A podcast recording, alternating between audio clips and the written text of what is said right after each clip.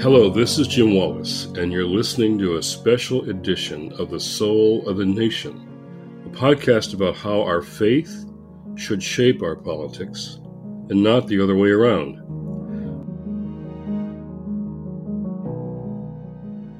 This conversation was recorded prior to the arrest and charging of former Minneapolis police officer Derek Chauvin for third degree murder and second degree manslaughter of George Floyd.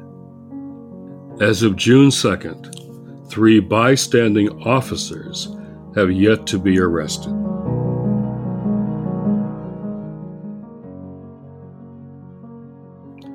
Today, I am blessed to be speaking with Whitney Parnell about sustaining the movement of justice that we hope and long for and live for and breathe in and out every day, even amid a pandemic. Whitney is the founder and CEO of Service Never Sleeps, an innovative nonprofit guiding conversations and training about effective allyship. Whitney is an activist, a writer, a musician, a movement leader, and a quote, professional humanitarian, as people would say about her. Whitney, welcome to the Soul of the Nation. We are so excited to have you. Thank you. Thank you so much. It's great to hear your voice, Jim, and be virtually in proximity with you. So, Whitney, I have to ask you on a day like today, um, how is your spirit? How is your spirit? Uh, my spirit is holding a lot right now. Um, it is end of May, and uh, yesterday flooded with so much news that is the reminder of anti Blackness that has existed for centuries and that I've been experiencing and existing in in in these few millennial years of life. Um, so I am holding a lot of um, devastation, rage, exhaustion, uh, conviction, and intentionally trying to hold on to hope uh, amidst what feels like going around in circles. So here we are talking um, right after the news is is full last night and today of the latest example, just the latest example of police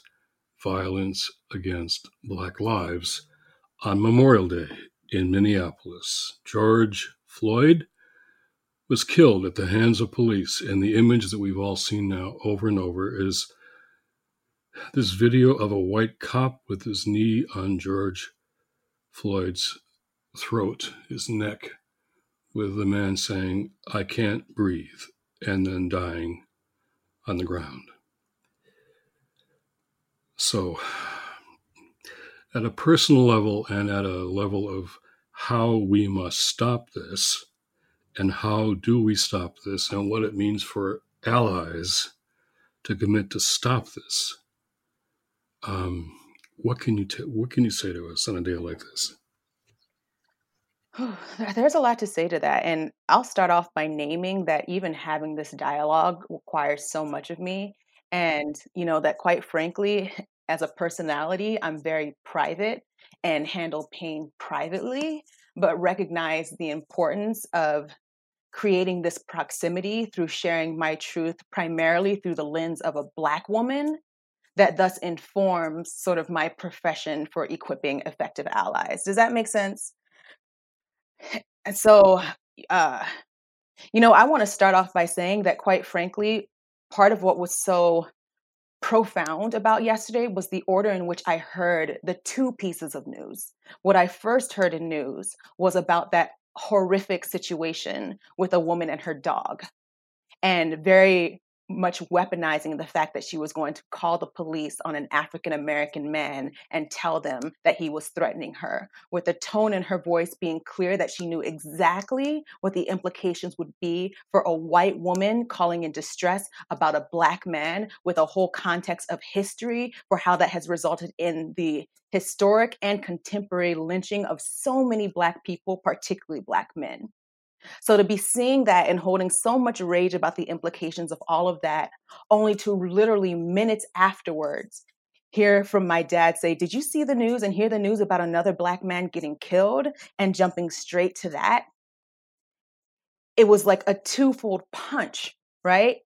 And and it what quite frankly, symbolically, it was also a lot to navigate. Not only do we kind of even see the before and after, right? We see so many white people who are in distress or false fear, or quite frankly, out of manipulation, calling the police and then what the outcomes of that can be by another black life being stripped away from us right? So there's holding that but even holding how i was trying to handle so much of yesterday which was seeing this video of this white woman and then spending the entire day trying to avoid the video of this man being choked out I don't need to see any more videos of Black people being senselessly killed. I know that that happens and it triggers me and traumatizes me beyond measure to have to see that all the time. And the fact that I've seen snippets of it still, despite my adamant trying to avoid, because of how much it's penetrated media, because of how much um, people have posted that and shared that on social media. One thing that I can just go ahead and say up front is Black people don't need to be re triggered and re traumatized by videos. And I get a lot of texts from white colleagues who have the best of intention being like did you see this? Did you did you hear about this? and sending me videos like that. I've been avoiding these videos for years but the fact that i couldn't avoid it says something. So something on aim is think about what you're sharing and how you can share information while being sensitive to how someone might be triggered or harmed by that. So lifting all of that up just the duality of so much and then i spent so much of yesterday just like how do i handle this because quite frankly, when we had, when we just weeks ago, we're dealing with Ahmaud Arbery and Breonna Taylor, I spent so much time and even talking to my colleague at Service Never Sleeps, who is a Black man, saying, Do I need to say something? Do I need to say something? And I'm so grateful for him because he said, Well, what do you want to say something? And I was like, Right now, I can't. I can't put in that emotional labor to do this for the sake of hand holding. I can't do it. And so I made that choice just a few weeks ago to to not come forth with like a service never sleeps statement, right? Which is my organization. But by last night, I was like, I have to say something because enough is enough. Enough has been enough but enough is most definitely enough now. And so it's very timely, Jim, that we already had this time on the calendar to now be speaking about this because enough truly is enough. I have a lot to say, and I hope that it is heard and received with the intention of centering the voice of a Black person as opposed to criminalizing that even further. Well, this was planned to talk together about allyship and your core message here about what it means to be allies, which we're going to get into uh, what Service Never Sleeps does. But let's ask that question right now. What does it mean to be allies in the midst of this? A, a, a black man jogging on a sunny afternoon and being stalked and shot and killed like literally like a lynching. Uh, and then a young woman, Breonna, who's an who's an EM, EMT, and she's in her bed, right? And all the allies, white allies, who are against this and appalled by this and speak, as you're talking about organizations, speak. But what does it mean for white allies to say it's not, we're not just against this, this must be intolerable, unacceptable, uh, aren't allies don't we have to sort of don't we have to make these things? Somebody said to me this morning a young black man he said do you think this will be a tipping point? I mean how many times have we heard that right? Will this will Garner in new york will trayvon will michael brown will will ahmaud will will this young this man be a tipping point? What does that mean? What do what does it mean? What does allyship mean? I'm trying to say for you right now at a moment like this. Allyship means centering, support, solidarity, action. Right? Because the the first piece is centering, right? It's listening and quite frankly believing because not only is it just so traumatizing to live over what I always call this overlooming cloud of what if and fear, right? Like, this is just a demonstration of the fact that Blackness in itself puts us in danger. We literally can't do anything in life without having to worry about that potentially being seen as threat or that being disregarded enough not to care, right? We can't run. We can't sleep in our own home. Uh, we can't sell water. We can't barbecue. We try can't try to get into our own home. We can't try to get into our community pool, right? We can't do so many we can't laugh with our friends. All of these are literal examples that we've seen in the news of black people being killed, right? And that isn't us overreacting. That is us speaking truth. So the first piece is when I always say uh between my privilege and someone else's marginalization, the person who knows better about what's harmful to them and what their experience is, is the person who is marginalized, right? So we've got to be listened to when we call out the fact that we are existing in anti Blackness all the time, right? And so what has been so harmful about even just the past, what has it been for me, like 36 hours even, is just even the reactions that have come from this, which I can break down into several buckets, right? I can break down the reaction that comes from the wrongdoer. And I knew this was coming. It's wild because I was talking to my mom about this over the weekend, and I was saying how whenever something racist happens, the, the wrongdoer says, I'm not a racist. I know this like the back of my hand. This is the work that I do, right? And it's, of course, as soon as this incident in New York happened, it was, I'm not a racist. And so, first, that's one reaction, right? Where we hear people, there's so much it turns so much into an issue of one's character rather than acknowledging the harm of racism that then becomes the focal point. So there's that.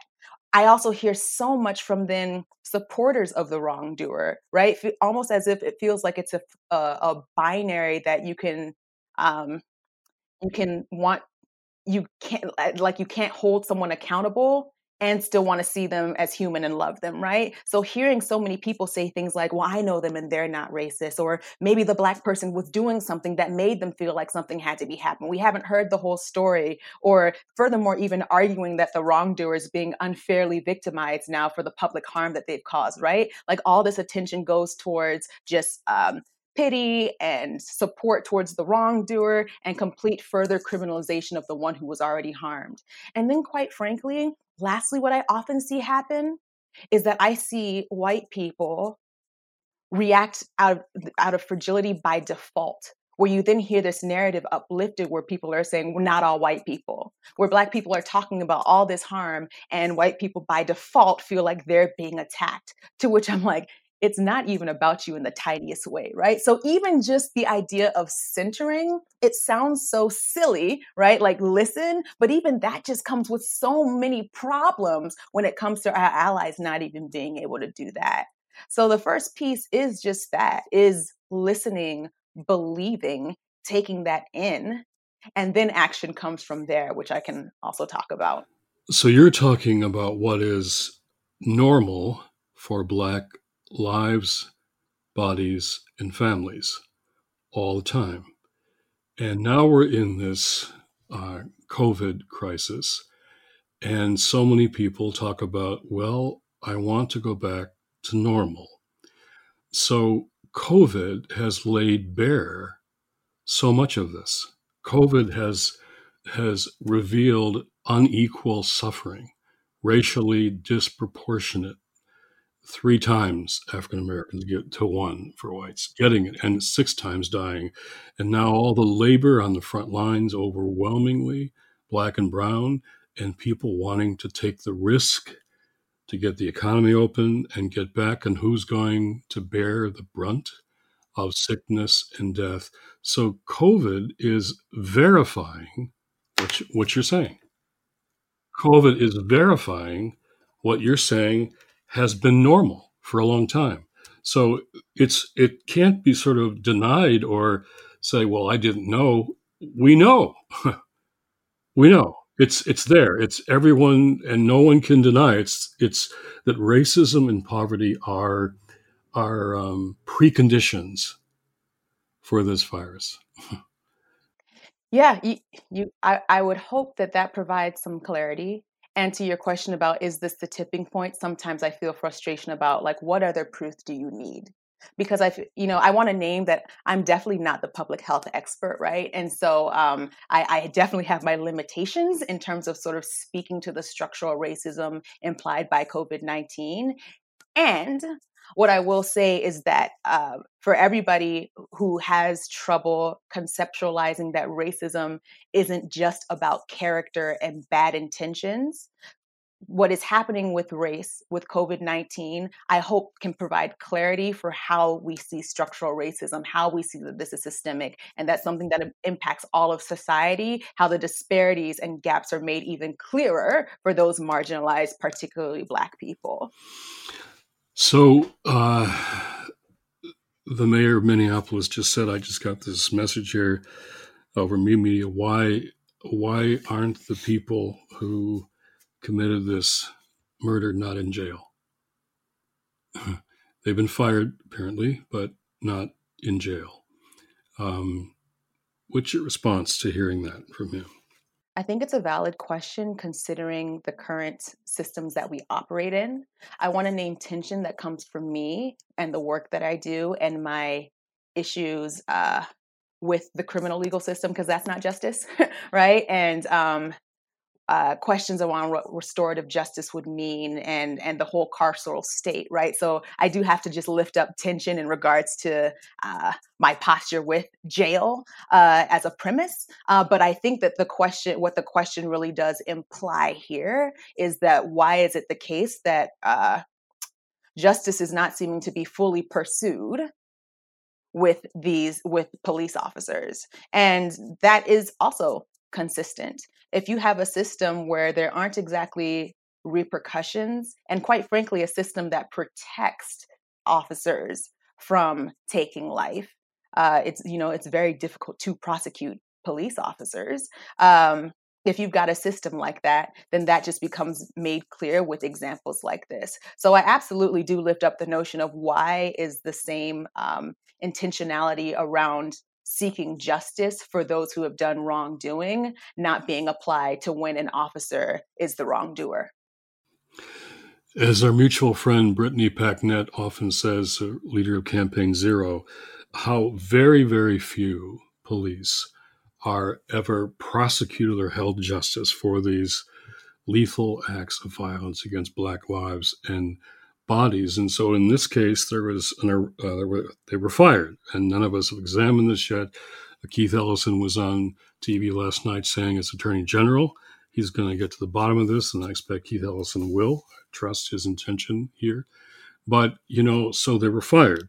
Well, um, until people are held to account legally, those systems which protect the police, which you just mentioned, they're operative the prosecutorial systems, the police unions, the culture inside police stations, uh, until somehow uh, white police officers know they can't get away with this anymore, that they'll be held to account, that they'll be held to the law. And you're saying we need a fair and decent and just and restorative criminal justice system for all of us, which you're exactly right.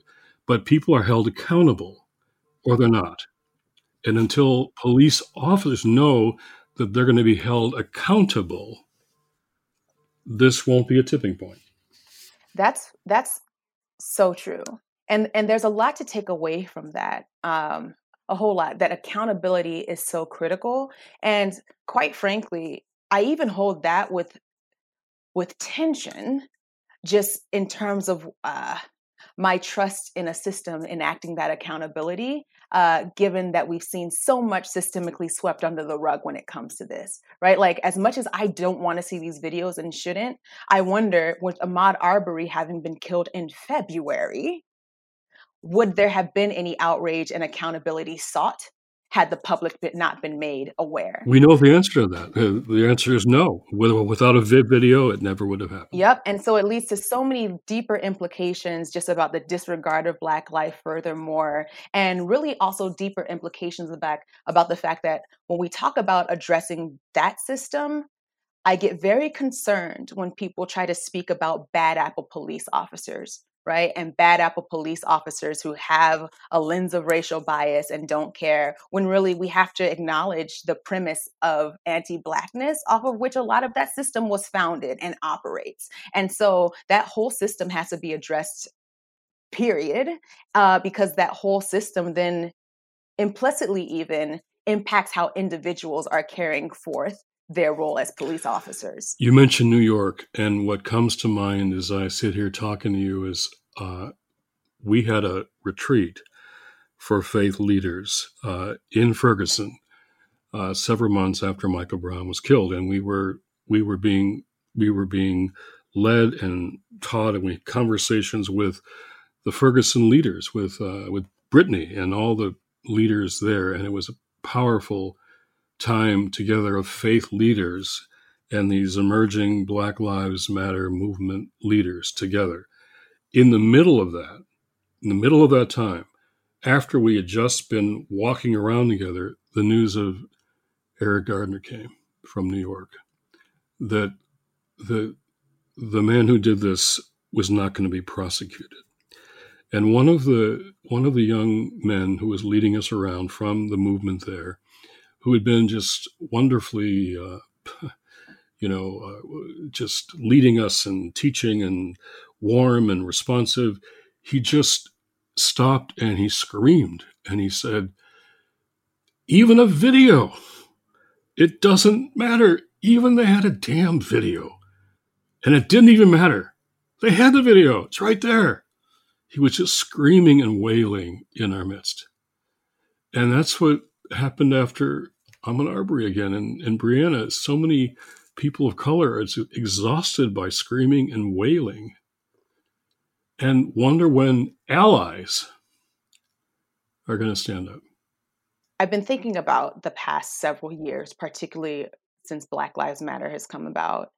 And I've been thinking a lot about the talk that Black Guardians give their loved ones um, about what happens if they encounter a police and how doesn't matter what you did just if you're wrong or right just do these things to get home to me alive. I actually wrote a song about it called the talk um, and i i thought a few years ago about how maybe this was the tipping point these phones catching these videos would show society see this is real this is happening this is nothing new for us that we've been doing this for decades centuries even but now you have this proof and I do want to name that to a certain extent, that has definitely opened up a whole new perspective and a whole swath of allies in, in, ways that we may not have seen had they not been having this proof.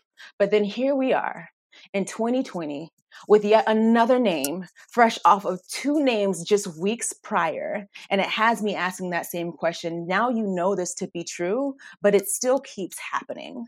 So there all that to say that knowledge leads to power right? But it, it, knowledge can spark action but knowledge alone without action being taken as a result of that knowledge quite frankly is useless in my book when it comes to my black life.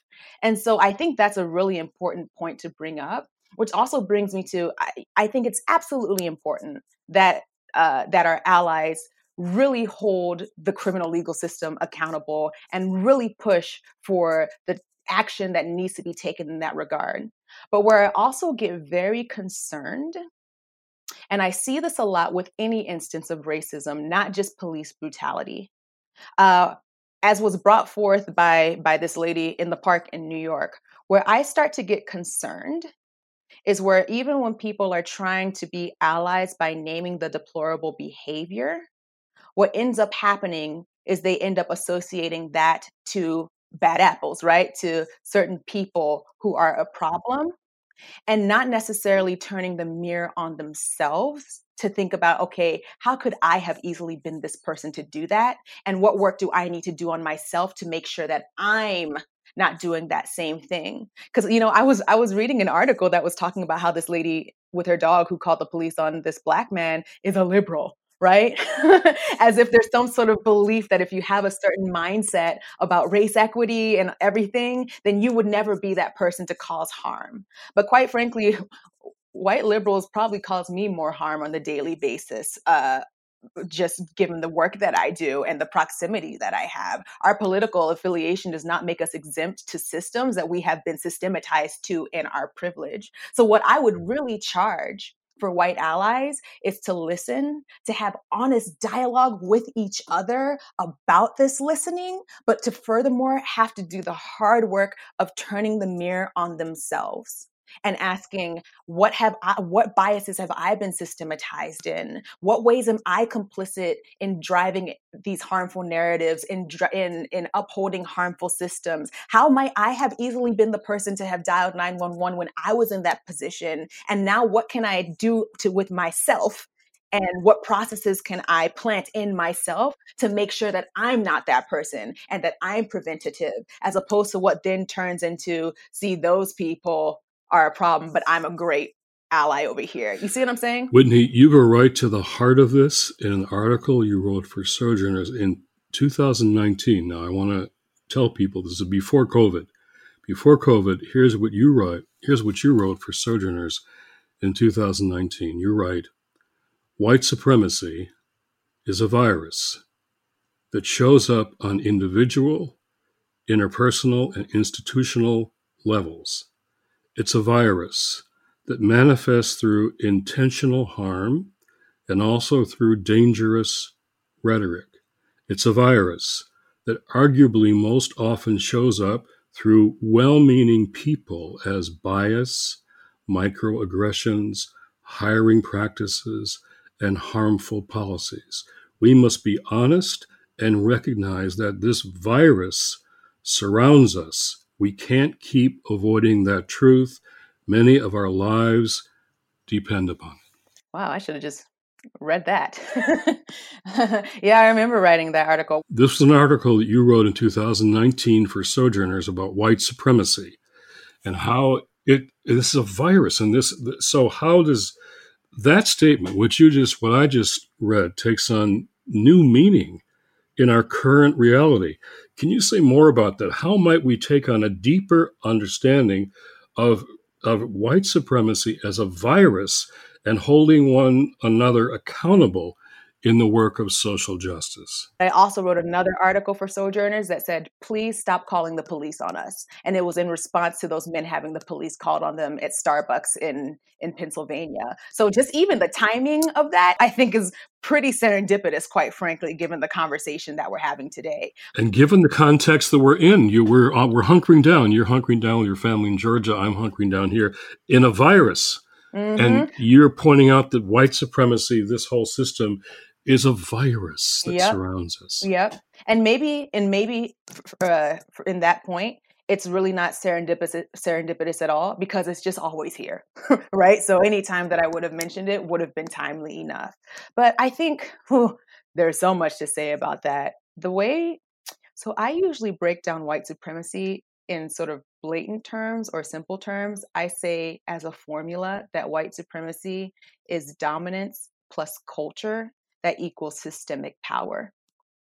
And so I, you know, from the dominance piece, it means recognizing the very brutal and intentional and intelligent um, uh, way in which white people took power in this country in particular, which uh, though I recognize that it's a global thing, but also this culture, right? White dominant culture, deeming a certain standard for what is right, white being right, right? And that like the combination of that is what is white supremacy that is just all around us. It's the atmosphere that we breathe. It's quite frankly, the founding of this country is based off of those pillars, which is uncomfortable for people, but that is just a truth that we have to recognize amidst a founding that was indigenous genocide and uh, enslavement, right?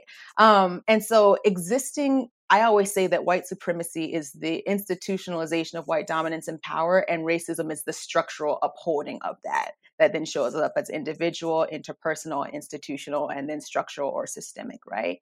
That is just all around us all the time. And so, thus, being born as a white person, you are born into that system in a position of privilege. And, you know, people have so many reactions to the word privilege. Um, that's one of the things that I've had to assume grace for given the work that I do. Jim, I can't tell you how many times as soon as I say privilege, what I get is, how could you say I have privilege? I've worked hard for everything in my life. I hear bootstraps about 12 different times. People have such a reaction to privilege. But what I always say is that privilege just means that that aspect of us is favored, embraced, and set up to be able to thrive, right? I have so much privilege in my life. There are certain aspects of my identity that are embrace and able to thrive right i'm a straight person and that is what has privilege in this country i'm i'm I'm a Christian. That is what has privilege in this country, right? I'm able bodied. That isn't to say anything about my character or my work ethic. It just means recognizing the current scope of society that we exist in, that I'm favored and, and able to thrive. And that's the situation for white people born into a white supremacy society. And so I think that it's just really important to recognize that just from the jump to, to put blatantly because then what that then allows is a posture of humility to have a lens for how privilege shows up for a white person that wouldn't necessarily that wouldn't show up for a black indigenous or person of color. So I, I i think that's a really important sort of premise to to operate off of and then i think quite frankly i think in order to really do this work of being anti-racist and and being allies I think that white people really have to wrestle with together, not not with other black indigenous and people of color, the the connotation that the word racist has meant meant to well-meaning white people. I've had to adopt a lot of grace towards understanding just how upset white people can get about hearing the word racist or racism because I understand that so many well meaning white people were raised being told, you see that? That is racist. Racist people are people who are bad people. Racist people are people who see people of color as less than and white people as better, who are intentionally inflicting harm. I recognize there's a whole history of racism being applied to character and intention and a superiority complex that has been ingrained in a lot of pe- white people people who never want to be that. And so then it's a whole thing for them to have to wrestle with the fact that they could be upholding racist structures and doing racist things despite trying to be a good person, wanting to be a good person, and this cognitive dissonance that has come from what they've received the word to be through their upbringing, right? So it's a lot of unlearning, quite frankly, that has to happen eh, eh, alongside learning, which is hard, but not nearly as hard as existing in oppression as a, a, black, indigenous person of color, right? So the work does have to be done. You did a whole day workshop for Sojourners on a lot of this, which I'd strongly re- recommend to all of our listeners here. And you talked about how what you're saying now, the privilege, that we have to understand where we have privilege and the humility to recognize the truth in that. Mm-hmm. That the where we have privilege is is is just truth. Tell the truth, mm-hmm. recognize it, and be humble about that, and that that's foundational to becoming allies. Right, in your sense of being allies, that's pretty yeah. foundational to that. Right. Yeah, tell the truth, but that should come from hearing the truth. Right. Listening to the truth from people who are not like you, who are marginalized and not privileged? Who mm-hmm. do we mm-hmm. listen to? Because mm-hmm. I've yeah, I've heard a lot of allies just go off on their own truth uh, based on their own belief about what is the way to do something, which ties in systemic superiority complex, right? Uh, so that truth telling should come from truth listening. So differentiate that. That's a really important point. The the truth telling can be uh, part of this privilege that we feel like we have as white people in particular. So the truth listening, it's a very, say what you mean by truth listening. That's really important. Ooh, yeah. So working in that order, in the order that it should be, which is truth listening and then truth telling. That's what I talk about the centering, right? Those closest to the problems are the ones closest to the solutions. And so if you're paying attention, people are letting you know what the problem is and then also letting you know what they want they want their experience to be, what the solutions can be. And I've seen a lot of pushback from both. I've seen people who um, aren't necessarily coming in to listen. And so anything that they hear about the problem, they're shooting down and saying, I don't think it's that way. You're pulling the race card. It's not always about race. Those are some typical quotes that I'll hear. Um, and slash or they'll have their own beliefs for what the most effective solutions are oftentimes which is based on um, 100% comfort as little as as little discomfort as possible um, and just a lot of times just really off base. And so as allies it is the responsibility to hear from those most impacted about what the issues are and what the solutions are. And then the telling piece is so important i can't express just how much power comes from white people talking to white people about race. I always say that it is powerful and a requirement in my book for several reasons. It's it should feel like a conviction, right? One should feel burdened to be able to spread that message, to amplify that message through centering, but also implicit bias is real there are studies to show that we favor usually our own in group, right? And I can tell you from personal experience I live in the body of a Black woman. And furthermore, as a profession, I teach about race. So I know what I am talking about, but I can't tell you the hundreds of times that when I've been sharing this truth and this knowledge with someone who's got their own issues with racism, that they have not received that from me. And that the difference that it has made the dozens of times when an ally has been alongside and said, this is true. I am white and I am, this is true, right? Having those conversations when in rooms and with other white people where Black, Indigenous, and people of color don't have to be in proximity to have to hear all of that. There's so much value in the power of sameness. I know so many people who will say, I do not talk to this relative about race. It always just goes so badly. And so we just, we just don't talk about it. And I'm like, no, you're the best person to talk to them because not only do you share sameness that has its bias, not only is there relationships so they may be more willing to hear from you, but since it's a relationship, they can't escape you. You can keep on coming back to them and keep on forcing them to have to engage in this dialogue. And so it is so important that white people aren't just sticking with what they're hearing, but they they have to they have to be engaging as many people around them as possible about that truth that they've heard. You're at the table. You're at the table with those people, your family, your relatives. You're at the table, and they have to listen. Um, so you often also speak, and I want to finish with this because you you've really spoken to us about this. Given what we're talking about here, and a day, the day we're talking here, um, how do we deal with with weariness and burnout? And there are so many injustices to dismantle. What does self care look like for an activist like you, who has to tell the truth, like you're doing here? help people listen to where they can hear the truth about what's at stake and what the solutions are, but also just to be uh, often just so tired of of of doing all that, particularly on days like this. How do you how do activists deal with burnout and self care? Hmm. well, I'll go ahead and name up front that I am not the best practitioner in it, but I'm working to become better. uh, so I definitely have a ways to go and probably do not do that in the most healthy of means.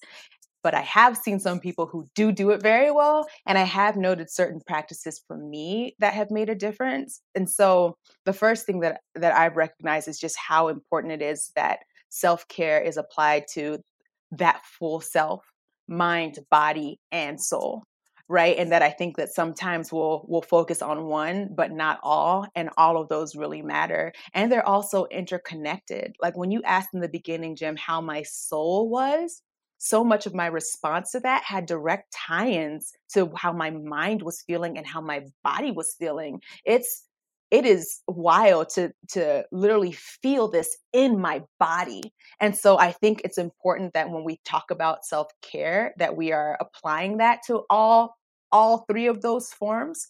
Um, and some things that I have learned are um, that circumstance also really matters.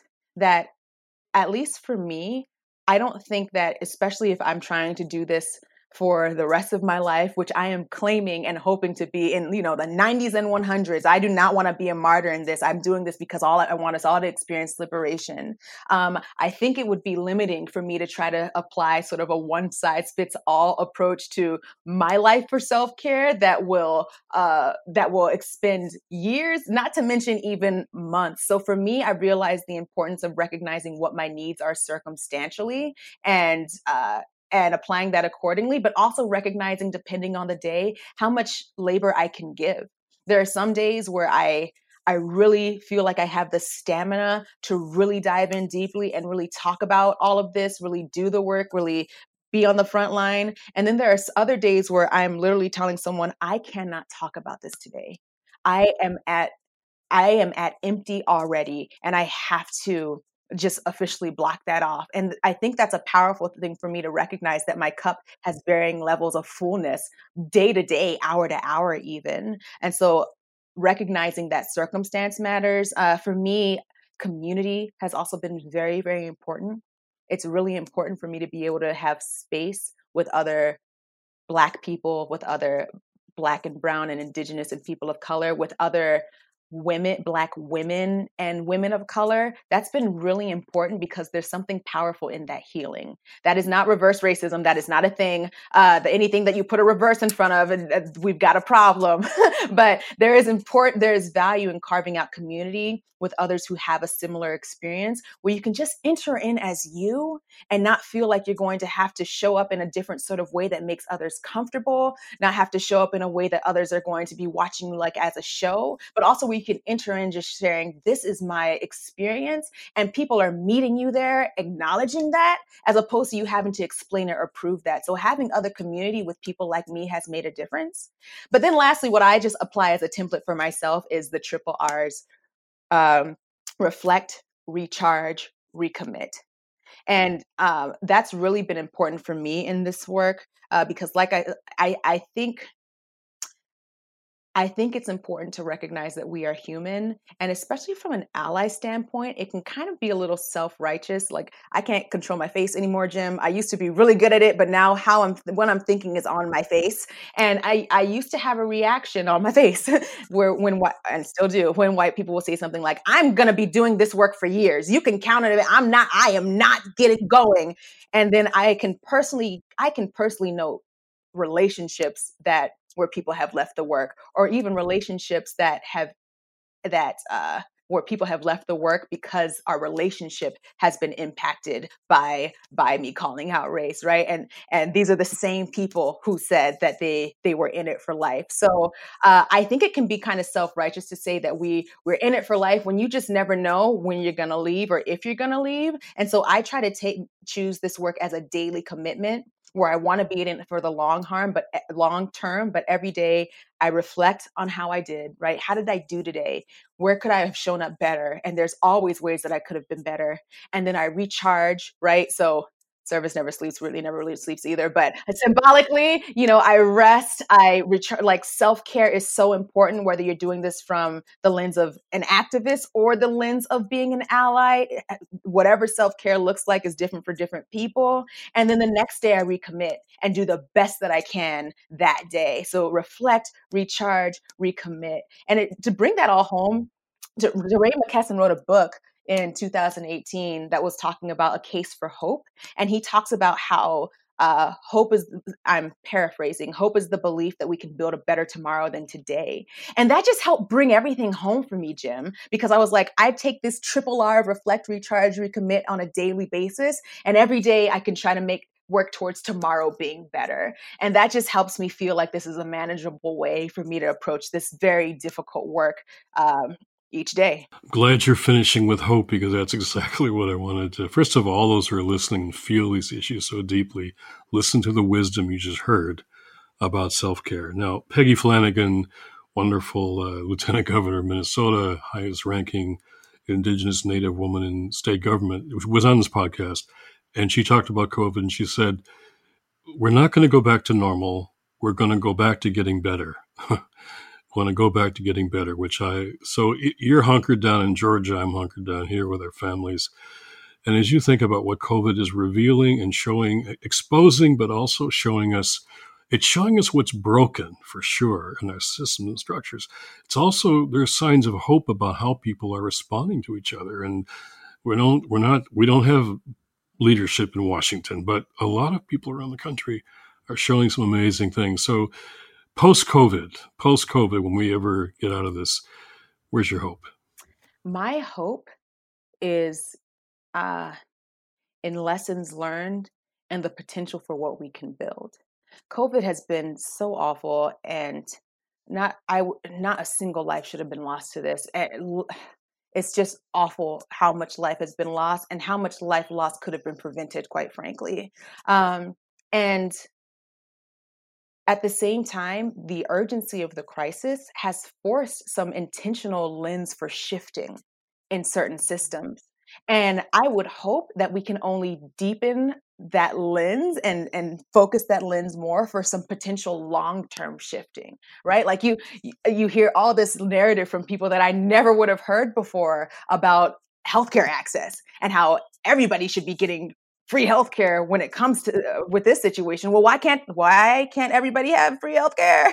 uh, beyond this, healthcare is all right, right? You're hearing conversation that I have never heard in my in my millennial life. Uh, um, so broadly around the criminal legal system and people who are incarcerated and letting people out, right? Uh, and who should who should uh, who should be behind bars, which I have my own opinions about I don't know if any human should really be in cages for life. But my point being, um, about you're hearing conversations around the criminal legal system and incarceration that in full form that I I have not heard in my life. You're seeing school systems take approaches to really being having access for all of their kids being able to work virtually, recognizing the different circumstances that they're in. You're hearing narrative about essential workers, right? And how much we've depended on essential workers to be able to keep things going. So so why shouldn't they be being paid a lot more than they're getting paid since we need them so much, right? So there, there's where some of my hope is that uh, I'm careful about using the word opportunity because I never want to see a pandemic and so much harm message as an opportunity, right? But I do want to lean into what potential can come in terms of transformation and change. And so that that's what I'm really thinking about. And then I hope that um, I think that everybody has been impacted by this, whether whether they know or realize that they have or not. And the narrative around mental health and the need for proximity and eh, has been really important. There's a reason why solitary confinement is the worst punishment that someone can get when they're incarcerated. And this has just really shown the importance of human connection which I really think is a beautiful, beautiful thing that I hope also just people really value and deepen uh, coming mm-hmm. coming around the corner for this as well. Whitney Parnell, thank you again for joining us today. Thank you for having me, Jim. You are an inspiration, been an inspiration for years. And I'm just really honored to be able to hold space with you and dialogue about this with you. And also just want to name the power um, and relief that comes with talking to a white person so intentionally and intensely about race and how you receive that through the posture of humility and a charge for the work. Thank you again for joining us. To find out more about Service Never Sleeps, visit serviceneversleeps.com and find them on Twitter at Service Insomnia. I love that. Service insomnia. For more Soul of the Nation updates, don't forget to subscribe, rate, and review, and follow me, if you'd like, on Twitter at Jim Wallis. This is Jim Wallis for the Soul of the Nation. God bless you.